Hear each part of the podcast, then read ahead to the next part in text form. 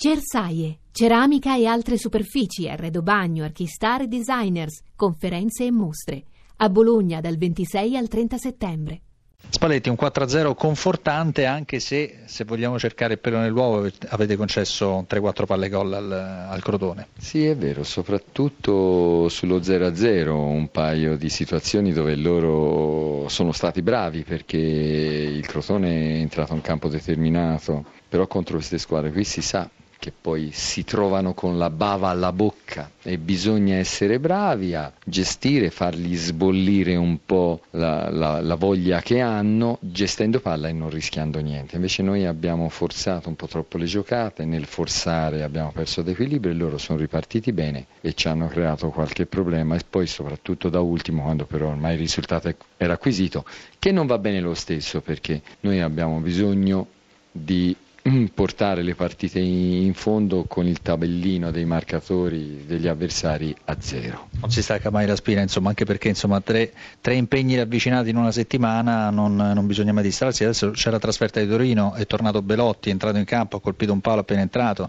insomma il Toro è una squadra tosta. Il Toro è una squadra tosta anche senza Belotti, per cui noi lo sappiamo bene e per noi è una trasferta difficilissima, però sono le partite che una squadra come la Roma deve andare a confrontarsi senza nessun timore, deve andare a far vedere la qualità della sua rosa, della sua squadra, e andremo là e faremo così, poi si vedrà alla fine. Dzeko si è sbloccato secondo lei?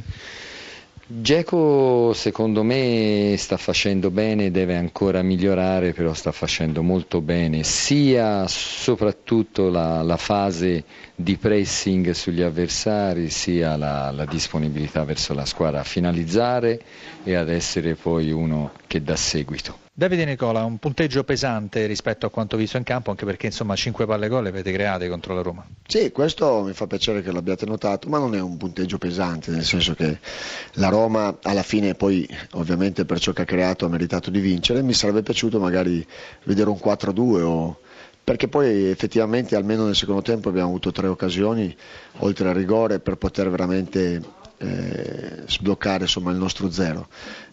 Poi è chiaro che siamo consapevoli di aver incontrato una grande squadra, ma siamo anche consapevoli che il nostro processo di crescita sta migliorando e che abbiamo creato 5-6 occasioni qua a Roma e quindi ce la siamo giocata. La svolta a livello proprio degli eventi è stato quando Palladino ha sbagliato il possibile 1-1, perché lì la Roma sarebbe potuta andare in crisi. Ma io credo che lì forse avremmo trovato noi in crisi, dubito, nel senso che hanno delle qualità talmente elevate che possono anche concederti qualcosa, ma poi sono costantemente pericolosi. Noi abbiamo fatto la parità che dovevamo fare, quando era ora di rimanere tutti raccolti e poter pressare lo abbiamo fatto, quando era ora di rischiare lo abbiamo fatto, però è chiaro che quando tu proponi ti sbilanci, devi anche concedere a dei giocatori molto molto veloci e che hanno determinate qualità la possibilità di farti male, però bisogna giocare, per giocarsela bisogna dimostrare coraggio, quello abbiamo fatto.